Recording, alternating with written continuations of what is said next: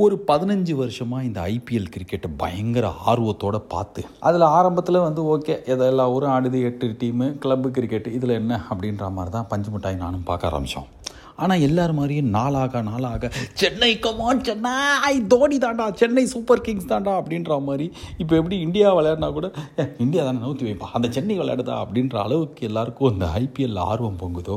அந்த மாதிரி பார்க்க ஆரம்பிச்சு சென்னையை இவ்வளோ பிடிக்கும் சென்னை சூப்பர் கிங்ஸ் அப்படின்ற மாதிரிலாம் ஆனதுக்கு அப்புறம் அப்படின்னா பிடிக்காது யார்? அப்படின்னா மும்பை அப்படின்னு சொல்லிட்டு இமீடியட்டாக சொல்லுவோம். ஏன் அப்படின்னா சென்னை வர்சஸ் மும்பை தான் பயங்கர ரைவலரி அப்படிலாம் இருக்கும். எவ்வளோ பெரிய லைப்ரரி யூனிவர்சல் லைப்ரரின்ற மாதிரி. அந்த மாதிரி ஒரு போட்டியாக எந்த டீமை நினைப்போனா மும்பைன்னு சொன்னாலும் இத்தனை வருஷமாக மைண்ட்லேயும் அப்படி தான் இருந்தாலும் எங்கேயோ ஆனால் அது ஒரு சாம்பியன் டீம் தான் அப்படின்னு மனசில் தோணும்ல. பா செம்ம டீம்ப்பா இந்த ரோஹித் சர்மா அஞ்சு கப்பு அப்படின்னு சொல்லிட்டு இந்த இந்தியாவுக்கு கேப்டனாக போடும்போது கரெக்ட் ரோஹித் சர்மா தான் சூப்பர் கேப்டன் எவ்வளோ பிளேயர்ஸ் பும்ரா ஹர்திக் பாண்டியா குருணால் பாண்டியா சூரியகுமார் யாதவ் இஷான் கிஷன் சொல்லிட்டு வெளி உலகத்துக்கே தெரியாதவங்களை டீமில் எடுத்து அவங்கள சம பிளேயர் ஆக்கி ஸ்டார் ஆக்கி இந்தியாவுக்கு விளையாடுற ஒரு சூப்பர் ஸ்டாராக மாற்றின பெருமை ரோஹித் சர்மாவையே சேரும்னு யாராவது சொன்னால் நாங்கள் ரெண்டு பேரும் போய் ஷேக்கன்ஸ் யோர் ரைட் அப்படின்னு சொல்லுவோம். அதனால எங்கேயோ ஒரு உள்ளூர் போட்டி ஃபீலிங் இருந்தாலும் மும்பை அவங்கள எனக்கு பிடிக்கவே பிடிக்காதுன்ற மாதிரி கொஞ்சம் வெளில சொன்னாலும் உள்ளுக்குள்ளே செம்ம டீம்பா பயங்கரமான டீம்பா அப்படின்ற மாதிரிலாம் ஃபீலிங் வரும். ரோஹித் சர்மா மேலேயும் பயங்கர ஒரு எமோஷன்லாம் இருந்தது. நம்மளுக்கு இருந்த எமோஷன் கூட ஆனால் இன்னைக்கு அந்த ஓடருக்கும் அந்த டீமுக்கும் இல்லையே நினைக்கும் போது கொஞ்சம் மனசு கஷ்டமாக தான் இருக்குல்ல. பஞ்சு மிட்டாய் நானும் அண்ணா ஹர்திக் பாண்டியா தான் மும்பை கேப்டன் சே சும்மா அவன் ஆசையாக இருக்கும். கண்டிப்பாக ரோஹித் சர்மா எப்படி தூக்க தூக்கிட்டாங்கண்ணா அப்படின்னு வந்து சொன்னோன்னு அப்படியே ஷாக் அப்படியே அப்படியே நெஞ்சே ஸ்தம்பிச்சு போயிடுச்சு. டே பச்சை சட்டை? உனக்கு எப்படி இருக்கா? அப்படிதான் இருக்கா? ஆண்டி அங்கிள் நீங்களும் பார்ப்பீங்களா கிரிக்கெட் பார்ப்பீங்களா உங்களுக்கு எப்படி இருக்கு? தங்கச்சி நீமா எல்லாருக்குமே அப்படிதான் இருக்கான்னு தெரில ஆனால் எனக்கு உனக்கும் எப்படி ஒரு அஞ்சு வாட்டி கேப்டனாக ஜெயிச்சு கொடுத்து அதுவும் இப்போ வேர்ல்டு கப்பில் இந்தியாவை ஃபைனலுக்கு எடுத்துகிட்டு போனேன் வர டி ட்வெண்ட்டி வேர்ல்டு கப்பில் கேப்டனாக இருப்பாரான்னு எல்லாரும் கேட்டுட்டு இருக்கிற ஒருத்தரை திடீர்னு தூக்க முடியும். டே ஹார்திக் பாண்டியா! அப்படின்ற மாதிரி எல்லா கோவமும் அவர் மேலே தான் போச்சு. இருந்தாலும் என்ன நடந்தது ஒன்றும் தெரியல. ரோஹித் சர்மா சென்னைக்கே வந்திருப்பா. தேவராஜன்! சூர்யா இருக்க தேவராஜன்ற மாதிரி எப்படியா ரோஹித் சர்மாவை சென்னைக்கு எடுத்து இந்த எப்படி தோனி வந்து நடுவிலேயே ஜடேஜா கிட்ட கேப்டனாக கொடுத்தார்ல அது மாதிரி ரோஹித் அடுத்த வருஷத்தில் நீ பண்ணுறா நீ தாண்டா சென்னை அடுத்த அஞ்சு வருஷத்துக்கு இங்கே கப்பு வாங்கு அப்படின்னு சொல்லி சொன்னால் நல்லா இருக்கும்னு தோணுது. வணக்கம். And welcome to Pachai Sattai with me RJ Balajan so what is happening with the music of the டென்டாக் of the Rohit Sharma சோகம்ஸை தாண்டி இந்த மாதிரி நானும் பஞ்சமிட்டாக இருந்தோம்ல. இந்த டைமில் எங்கள் ரெண்டு பேருக்கும் ஒரு லவ்லி ஆப்பர்ச்சுனிட்டி அப்படின்ற மாதிரி ஒரு ஆப்பர்ச்சுனிட்டி கிடச்சிது. என்ன அப்படின்னா ஒரு ரெண்டு மூணு நாள் முன்னாடி எனக்கும் பஞ்சு மிட்டாட்டிங்க வச்சு எனக்கும் பஞ்சு மிட்டாய்க்கு ஒரு பயங்கரமான வாய்ப்பு கிடைச்சிது. என்ன வாய்ப்புனா இந்த ஹோட்டல் அப்படின்னா வருஷம் ஃபுல்லாக அங்கேயே இருக்கும்ல. அந்த மாதிரி இல்லாமல் ஒரு ஒரு வீடு எடுத்துருவாங்க. ஓகேவா பயங்கர பெரிய ஒரு பழைய காலத்து வீடோ இல்லை ஒரு பங்களா வீடோ அந்த மாதிரி வீடு எடுத்து அந்த வீட்டில் மெக்சிகன் ஃபுட் ஈவினிங் அப்படின்ற மாதிரி ஒரு ஈவினிங் மட்டும் ஒரு விதமான ஸ்பெஷல் குசைன் அதாவது மெக்சிகனாக இருக்கலாம் ஜாப்பனீஸாக இருக்கலாம் செட்டிநாடாக இருக்கலாம் ஏதோ ஒரு பயங்கரமான ஃபைன் டைனிங் ஈவினிங் அப்படின்ற மாதிரி இப்போலாம் ரீசெண்டாக அது ட்ரெண்டு போல இருக்குது எனக்கும் தெரியாது. இப்போ தான் போகும்போது தெரியும். ஸோ அந்த மாதிரி ஈசிஆரில் ஒரு வீட்டில் ஒரு சனிக்கிழமை சாயங்காலம் அன்னைக்கு இந்த மாதிரி ஒரு கொசைன் கொசைன் கொசைன் அப்படின்ற மாதிரி ஒரு விஷயம் நடந்தது. இப்போ இந்த குசைன் குசைன் என்னதுன்னா டிக்கெட்டு அதாவது சார் நீங்கள் வாங்கலேன் பஞ்சு மிட்டாயோட அப்படின்னு கூப்பிடும்போது அதே மாதிரி நிறைய பேரை கூப்பிட்டுருக்காங்க அங்கே வந்து அந்த ஒரு குறிப்பிட்ட இப்போ நான் போகும்போது மெக்சிகன் அப்படின்னா மெக்சிகனில் இருக்கிற ஒரு இருபத்தஞ்சு முப்பது வெரைட்டி அப்படியே அடிச்சு நவுத்துவாங்க அந்த சாப்பாடு. அந்த மாதிரி ஒரு இடமா. இப்போ இது எதுக்கு போனோம் அப்படின்னா ஒரு லாஸ்ட் ஒரு ஆறு மாதம் ஒரு வருஷமாக பயங்கரமான ஒரு ஷெஃப் ஷெஃப்னா அந்த ஷெஃப் தாமு தான் நம்மளுக்கு தெரியும். வெங்கடேஷ் பட்டு கூட தெரியுன்றீங்களா அதான் ஷெஃப் தாமு வெங்கடேஷ் பட் மாதிரியே ஒரு பயங்கரமான ஒரு ஷெஃப் ஒருத்தங்க வந்து பஞ்சு மிட்டாய்க்கு ஃபர்ஸ்ட் அறிமுகமானாங்க ஃப்ரெண்ட் ஆனாங்க. அவன் மூலியமா அப்படியே நாங்களும் நல்லா பேச ஆரம்பிச்சோம். நாங்களாம் வந்து பயங்கர மல்லிகையே மல்லிகைன்ற அளவுக்கு இல்லைனாலும் ஓரளவுக்கு நல்ல நண்பர்களாக இருக்கும்போது ஒரு ஆறு ஏழு மாசமா அவங்கள அடிக்கடி மீட் பண்ணுவோம் நாங்கள் பேசுவோம் இந்த மாதிரிலாம் இருந்தது. ஓகேவா இந்த மாதிரி ஒரு ஷெஃபோட இன்விடேஷனில் தான் நாங்கள் போனோம்.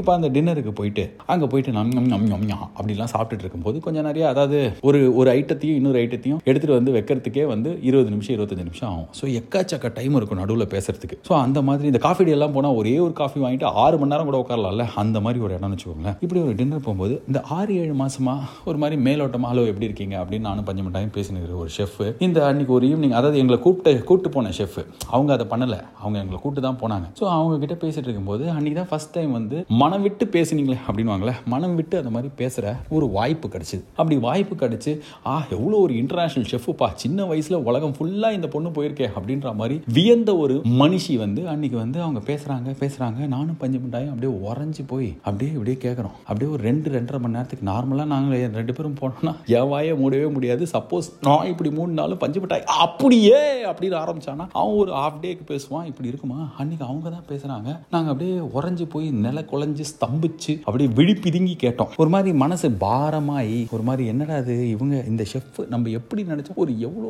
அப்படி அந்த மாதிரி மாதிரி இருந்த ஒரு ஃபீலிங்கில் இருந்து அப்படியே நொறுங்கிடுச்சு எனக்கு. சரி என்னன்னு சொல்கிறேன் இது ஃபர்ஸ்ட் தம்பிடே என்ன தரமாடா இப்போ ஒரு பயங்கர சக்ஸஸ்ஃபுல்லான ஒரு இளம் பெண் ஒரு ஷெஃப் ஓகே இப்போ இவங்களை எப்படி சொல்கிறது எவ்வளோ வயசுன்னு ஒரு இப்போ அதாவது அவங்க ஆரம்பிச்சும் போது அவங்களுக்கு ஒரு டுவெண்ட்டி ஒன் இயர்ஸ் அது மாதிரி இருக்கும். அதாவது யூஜி பிஜிலாம் முடிச்சுட்டு அந்த படிப்பெல்லாம் செம்மையாக படித்து அந்த அந்த கைவண்ணம்னு வாங்கல. அந்த கைவண்ணம் கைப்பக்குவம் பயங்கரமாக இருக்கனால உலகத்தில் ஒரு இருபத்தஞ்சு வயசுக்குள்ளேயே இருக்கிறதுலையே பெரிய இடத்துலலாம் போயிட்டு வேலை செஞ்சுட்டு வந்த அளவுக்கு கெரியராக ரொம்ப சக்ஸஸ்ஃபுல்லாக இருக்கிற ஒரு ஷெஃப் ஒரு பொண்ணு. இப்போ அவங்க என்ன பண்ணிருக்காங்க? அவங்க இந்த ஷெஃப்பை வச்சுக்கிட்டு நம்ம என்ன பண்ணலாம்? நம்ம உலகம் ஃபுல்லாக போயிட்டு வந்துட்டோம். இந்தியாவில் வந்து ஏதாவது ஒன்று பண்ணோம் நம்ம சொந்த ஊரில் பண்ணோம் அப்படின்னு சொல்லிட்டு சொந்த ஊரில் அவங்களுக்கு ரொம்ப நாளாக தெரிஞ்ச ஒருத்தனோட ஒருத்தரோட ஓகே ஒருத்தன் என்ற ஒருமையில் இப்பொழுது சொல்லக்கூடாது. கொஞ்ச நேரம் கழிச்சு சொல்லலாம். ஒருத்தரோட வந்து ஒரு ஹோட்டல் ஆரம்பிச்சிருக்காங்க. ஷெஃப்னா வேற என்ன ஆரம்பிப்போம்? ஹோட்டல் தானே. ஆனால் ஹோட்டல்லாம் இந்த மாதிரி சாம்பார் இட்லி இருக்குமா? அந்த மாதிரி இல்லாமல் ஒரு ஹைஃபை ஹை ஃபண்டா அதாவது extraordinary investment of league of ஜென்டில்மேன்ற மாதிரி நிறைய காசு போட்டு ஒரு ஹோட்டல் ஆரம்பிச்சிருக்காங்க ஓகேவா இந்த ஹோட்டல் ஆரம்பிச்சு ஒரு ஆ- ஆறு மாதம் ஒரு வருஷத்தில் ஒரு மாதிரி நல்லா போய் ஆ அதுவா சூப்பராக இருக்கும். அங்கே போய் சாப்பிட்டீங்கன்னா அப்படின்ற மாதிரி எல்லாம் சொல்கிற அளவுக்கு பயங்கரமாக அந்த ஹோட்டலுக்கு. ஒரு சின்ன சர்க்கிள்குள்ளே ஊருக்கே தெரியுமான்னு தெரியல ஆனால் தெரிஞ்சவங்கலாம் சூப்பர் அப்படின்ற மாதிரி அந்த ஹோட்டல் போகும்போது சில பல கோடி ரூபாய் வந்து ஷேர் ரைஸ் அதாவது இன்வெஸ்டிங் இன்வெஸ்டர்ஸ் சொல்லுவாங்களா அந்த மாதிரி ரைஸ் பண்ணி இந்த மாதிரி ஹோட்டல் நல்லா போகுதுன்னு நிறைய பேர் ஆர்வத்தோட வந்திருக்கிறாங்க. அதுக்கப்புறம் வந்து அதெல்லாம் வேணாம் நம்மளே பண்ணலாம்னு சொல்லிட்டு பேங்க்கில் லோனு கையெழுத்து பேங்க்கில் லோனு கையெழுத்து இது மாதிரிலாம் நிறைய கையெழுத்து போட்டு ஒரு பாயிண்ட்ல இந்த அமௌண்ட் பெரிய குறிப்பிட்ட அமௌண்ட்டை வந்து சேரும்போது இன்னொரு ஏதோ ஒரு லோன் எடுக்க போகும்போது தான் அவங்களுக்கு திடுக்கிடும் தகவல் கிடைச்சிருக்கு. அந்த ஹோட்டலில் ஒரே ஒரு ஸ்பூன் கூட அவங்க பேரில் இல்லை. எல்லாமே அந்த பார்ட்னர் பேரில் தான் இருக்குது அவங்களுக்கும் அந்த ஹோட்டலுக்கும் சம்மந்தமே இல்லை. அதாவது அந்த பார்ட்னர் ஏமாற்றப்பட்டிருக்கிறான். பார்ட்னர் ஏமாற்றி இருக்கிறான் இவர்களை அப்படின்னு சொல்லிட்டு அப்போ தெரியுது நில குளிச்சு என்னது? ஏ பாட் என் எம் எம் அப்படின்றதுக்குள்ள? அவ்வளோதான் அவன் என்ன சொல்லிட்டானா இங்கே பாரு இப்போ இந்த ஹோட்டலுக்கும் உனக்கு சம்மந்தம் இல்லை. ஆனால் எல்லா லோனும் ஓம் பேரில் தான் இருக்குது அதனால நீ பார்த்துக்கோ அப்படின்ற மாதிரி நடு ரோட்டில் நட்ராட்டில் விட்டுருக்கானா. இது வந்து என்ன இப்படி இப்படி ஆயிருக்குங்க அப்படின்னு. அந்த அதிர்ச்சி நம்பர் ஒன்று அதிர்ச்சி நம்பர் ரெண்டு என்ன அப்படின்னு பார்த்தாக்க இந்த இந்த ஷெஃப் இருக்காங்களா இவங்களுக்கு ஒரு அப்பா. அந்த அப்பா யார்? எல்லாருக்குமே இருப்பாங்கல்ல. அதான் அவங்க அப்பா எப்படி அப்படின்னா வந்து அவருக்கு ரெண்டு ஒய்ஃபாம் ஆனால் அது கூட இவங்களுக்கு பெரிய பிரச்சனை இல்லை. அது அப்புறம் வழி வேற டிப்பன் கொஞ்சம் கழிச்சு வரேன். அவங்களுக்கு மெயின் பிரச்சனையே இந்த அப்பா தான். இப்போ வரைக்கும் குடிச்சிட்டு செம்மையாக கலாட்டா பண்ணி இவங்களை பிடிச்சி டார்ச்சர் பண்ணி திடீர்னு வந்து இங்கே பாரு நான் வீட்டில் தனியாக இருக்கேன். நான் சாவ போகிறேன் நான் தற்கொலை பண்ணிக்க போகிறேன் வா வா இப்படி வரலன்னா நான் செத்துருவேன். பதினஞ்சு நிமிஷத்தில் நீங்கள் இருக்கணும். இல்லைனா நான் இப்படி சொல்லி சொல்லி சொல்லி அதாவது இப்படி கான்ஸ்டண்ட்டாக ஒரு இருபத்தஞ்சு வயசுனா இப்போ முப்பதுன்னு வச்சுக்கோங்களேன். முப்பது வருஷமாக ஒருத்தர் டார்ச்சர் பண்ணிட்டே இருக்கார் ஒரு பொண்ணு. ஏன்னா அம்மா கிடையாது. இவங்க மட்டும்தான் ஒரே பொண்ணு. இப்போ இவங்களுக்கு இப்போ கல்யாணம் ஆயிடுச்சு. ஒரு குழந்தை வேற. ஓகே இப்போ ஒரு குழந்தை இருக்கு. அந்த குழந்தைய வளர்க்குற பொறுப்பு இருக்கு. இப்போ இதுக்கு நடுவில் இந்த அப்பா வந்து ஃபோன் பண்ணி இது மாதிரி பண்றது. அதுக்கப்புறம் இவங்க கூட யாராவது வேலை பண்ண போறாங்க. இவங்க எங்கேயா வேலை பண்ணிட்டு இருக்காங்கன்னா அங்கே ஃபோன் பண்ணி அவங்கள மிரட்டுறது திட்டுறது அசிங்கமாக பிஹேவ் பண்ணுறது வேலை செய்கிற இடத்துக்கு அப்படியே வருது. வந்து கலாட்டா பண்ணுறதுன்ற மாதிரி ஏன் இப்படி பண்ணுறாரு அப்படின்னு. ஆ தெரியல. ஏன்னா இப்படி தான் சின்ன வயசுலேருந்து இருந்திருக்காரு. இப்போ இப்படி தான் இப்பவும் இருக்காரு. அப்படின்ற மாதிரி ஒரு அப்பா. இதுக்கு நடுவில் கல்யாணம் ஆகி ஒரு குழந்தை. அது குழந்தை நல்லா இருக்கு. அவங்க புருஷன் நல்லா இருக்காரு.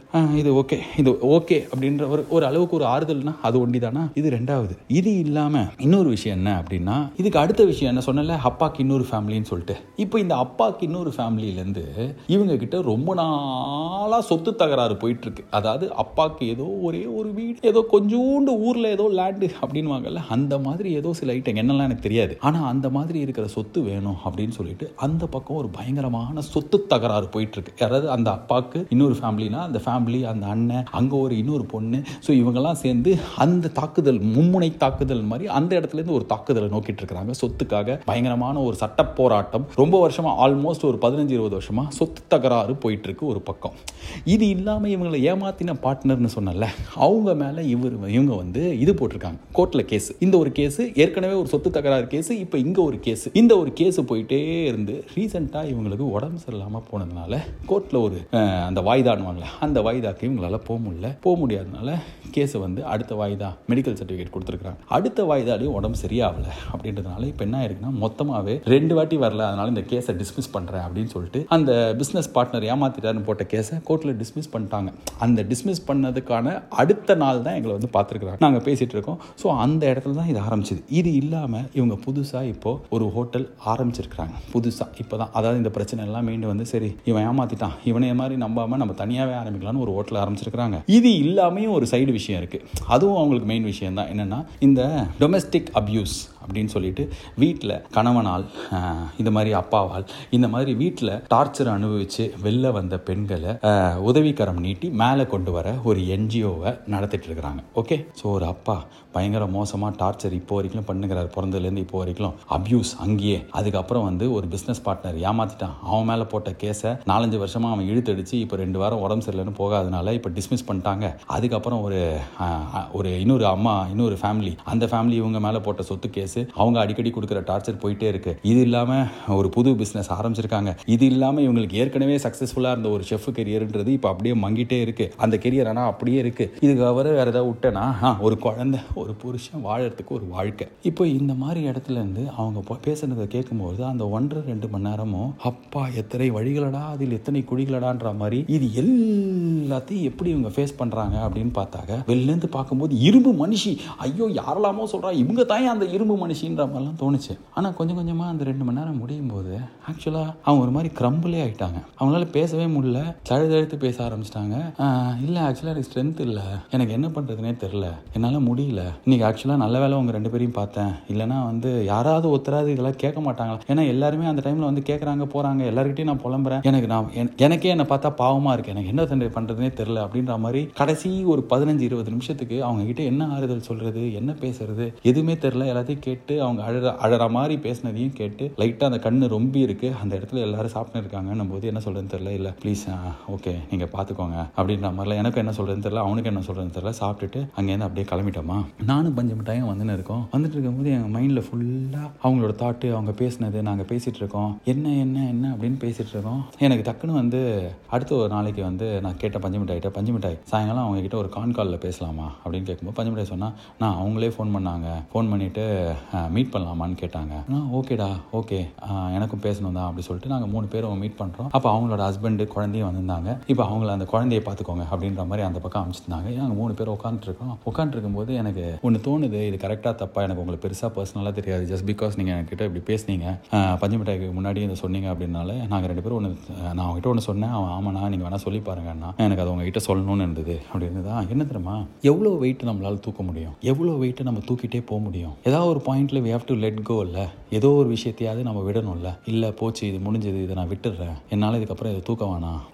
எனக்கு அவங்கக்கிட்ட எக்ஸாக்டாக எனக்கு அதுதான் தோணுச்சு. சரி இப்போ ஒரு அப்பா பயங்கர அப்யூசிவாக இருக்காரு. எப்போ பாரு வந்து ஏதாவது ஒரு பிரச்சனை பண்ணிட்டு நான் சாவ போகிறேன் நான் மாடியிலேருந்து கீழே குதிக்க போகிறேன் ஏய் என் பொண்ணுக்கிட்ட நீ பேசுறியா? ஐயோ என் என் பொண்ணு கல்யாணம் பண்ணிக்க போகிறவன் அவளை கொலை பண்ண போகிறான்னு போலீஸ் ஸ்டேஷனுக்கு ஃபோன் பண்ணி சொல்கிற ஒரு அப்பான்னு. இந்த மாதிரி ஒரு அப்பா பண்ணிகிட்டே இருக்காரு. அப்படின்னும் போது என்ன பண்ணாலும்? ஆனால் அப்பாவை என்ன பண்ண முடியும்? அந்த ரிலேஷன்ஷிப் அவர் உயிரோட இருக்கிற வரைக்கும் அப்படியே தானே இருக்க போகுது. அந்த வெயிட்டை நம்மளால் சுமக்காமல் இருக்க முடியுமா? சுமந்து தான் ஆகணும். எஸ் அம்பி அபியூசிவ் பாப்பா தள்ளி இருக்கலாம். இல்லைனா அவரோட அபியூஸ்லேருந்து நம்மளுக்கு நம்ம குழந்தைய பாதுகாக்கலாம். நம்மளும் எப்படி பாதுகாப்பாக இருக்கிறது யோசிக்கலாம். ஆனால் வந்து எனக்கு இவர் அப்பாவே இல்லை இவர். இதுக்கப்புறம் அவ்வளோதான் அப்படின்லாம் சொல்ல முடியாது. இல்லை எப்படியோ நான் என்ன ஆ அவங்க அப்பாவை நோத்தி வச்சிருக்கேன். அவர் ஃபோனை நான் பிளாக் பண்ணிருக்கேன் அவர் செத்தாலும் பரவாயில்ல. அப்படி நான் யார் சொல்கிறதுக்கு அதே மாதிரி அது மாதிரி சொன்னாலும் யார் சொன்னாலும் அது எப்படி மனசு கேட்கும். ஸோ அந்த வெயிட்டு அந்த வெயிட்டை நம்மளால் விடவே முடியாது.